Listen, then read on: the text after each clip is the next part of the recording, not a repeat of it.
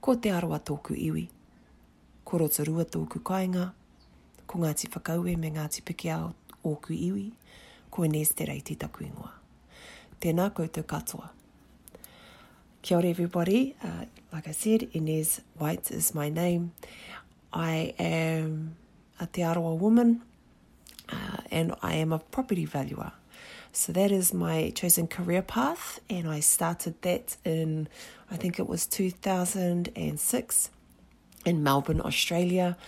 Um, my training was through RMIT University in Melbourne City, and I started off as an assistant or a cadet valuer for a, a national company in Australia. I in Melbourne, um, I did residential mortgage valuations, progress inspections, uh, specialising in construction valuations and vacant land. I then expanded my experience by moving to Tasmania with the same company. And there I did valuations uh, on rural land, lifestyle blocks, um, what else did I do down there? Oh, that was an amazing experience. I did houses on top of mountains, houses um, on the edge of beautiful lakes and, and rivers and uh, the sea. It was sensational. And then in 2013, I moved home to Rotorua, where I am from. Um, and there, I, then I worked for a national company, a national valuation company, again doing residential mortgage valuations uh, around the Bay of Plenty, so Rotorua through to Kawerau, Murupara, Tokoroa, Putaruru, uh, yeah, and everything within that catchment. In 2016, I think it was the beginning of 2016, I left the company on good terms. I just had a vision. I had a vision, and that vision wasn't about, I had a vision of what I wanted to achieve with my skills, with my training. Um, and it wasn't being achieved by being in the mainstream uh, company practice. Great company to work for, just it wasn't going where I thought that I needed to go, which was um, where the need is for my people. And that's my desire to help and assist my people wasn't because I'm an angel and generous like many other people are out there. No, mine is actually because I'm just simply part of that world. And when everybody I love around me is struggling with whenua, struggling with even owning their own home, struggling with understanding money, struggling with having money, with budgeting, with finance. So, everybody I love, everybody I live around, everybody I hang out with has this problem, including myself at times. Um, but it's like knowing the answer because I go to work during the day and there's all these people I work with who know how, who have the skills, and it's just an everyday thing. Oh, you just go get finance, you just go get a bank loan, you just buy a property like this.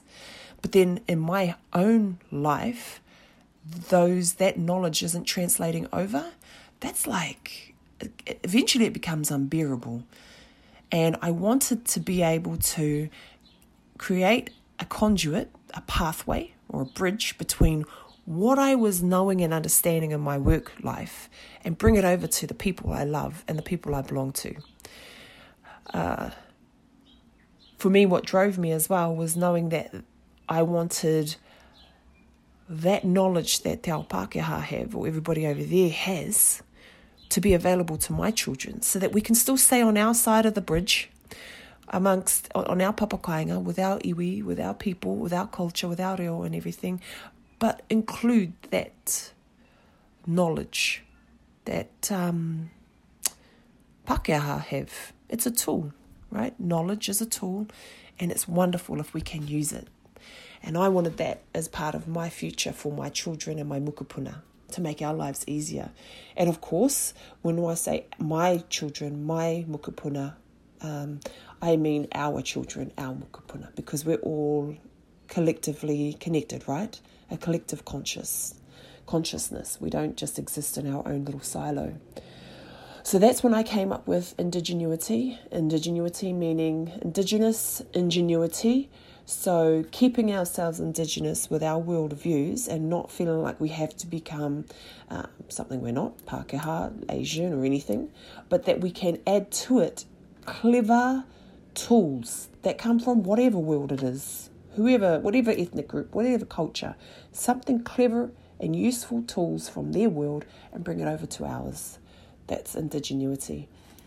Um, so I started out with home ownership workshops and I did that really hands on. Like I would literally fill a room with people and over 12 weeks break it down into topics about week one, week two, 12 steps to becoming prepared for home ownership for buying a house in the general market.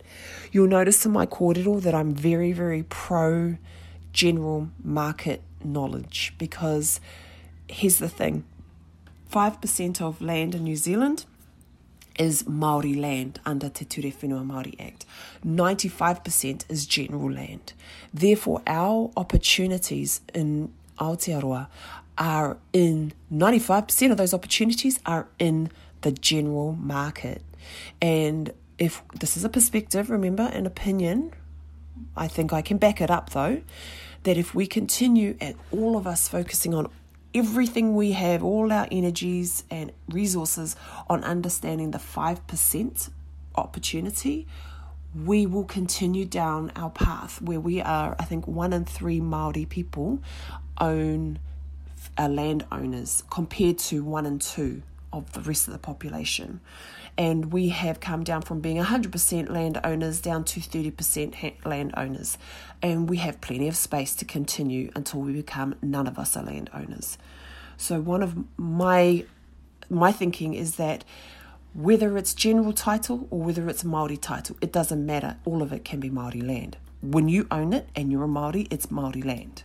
Okay, and so my vision for indigenuity is two to three generations down the track. So I don't think I'll achieve it all by myself, but I think I'll achieve it through my sons or my children and whoever else wants to learn from me.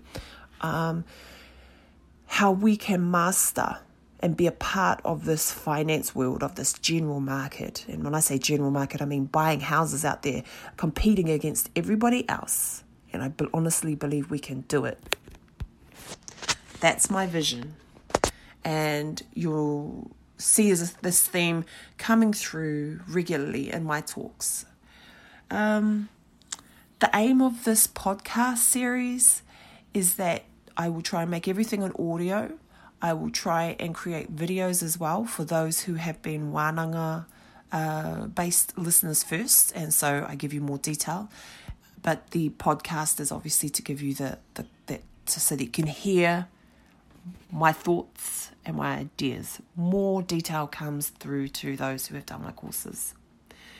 Um, another important note is that if I was to describe to you what my business plan is, essentially, if you watch the movie Moana, that is it. I, I'm a visual, I understand the world by listening first, so I'm an oral learner, and then I translate it through visions in my eyes that's how I best learn and how I best remember things.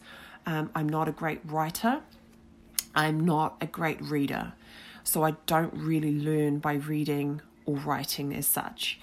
Uh, so when I say and I refer to one of the movie, that's how it plays out in my head. The idea that there is not great, not great support necessarily for the vision um, that I may have and that's okay by me. I'm still going to go out on that little waka. I'm going to say I'm as heroic as Moana, but get on the waka and go against the sea, against the tide, and it's real hard. And sometimes I don't even know how to do jack, sh- jack anything. But I'll keep rowing and work it out as I go. Now, the point here is that the journey becomes possible not because of me, but because of the Maui who jump on board every now and then. And sometimes they jump off. But there have been multiple Maui that jump on board with me. These are experts and professionals who will tell me uh, or share with my listeners or share with my tauira or share with me skills. These are brokers, these are bankers, these are agents, um, these are homeowners, these are property developers and investors. They jump on, they leave their um, expertise, and then they jump off and they go again. That's fine, and that's what makes the journey possible my job is that I have a strong pull and a strong vision toward, and I know this is going to sound corny, but um, giving Te Whiti back the heart. So placing Te Whiti's heart, finding it and placing it back. And that transformation that has where that that happens when te kā becomes te whiti again, for me, that is um, what happens when we are able to re-establish our reo, te reo Māori, our tikanga, um, our way of life, and I'm going to stick to my slice of the picture, and that is whenua. When we have whenua as well as Maori, our culture, you know, tikanga and, and everything, we have whenua as well. That is part of the process of reinstating Te Whiti's heart and giving back our um, opportunity to thrive as Maori. Okay, so I hope I've been able to describe that well enough that indigenuity is about um, combining our indigeneity with smart ideas and tools, but specifically for me, I'll be talking about wealth uh, and property because essentially those are um, the aspects involved with reinstating our mana whenua, okay? Whether that's as a iwi, a hapu, or just as families and individuals, I really strongly believe that the source of all our wellness will come from whenua.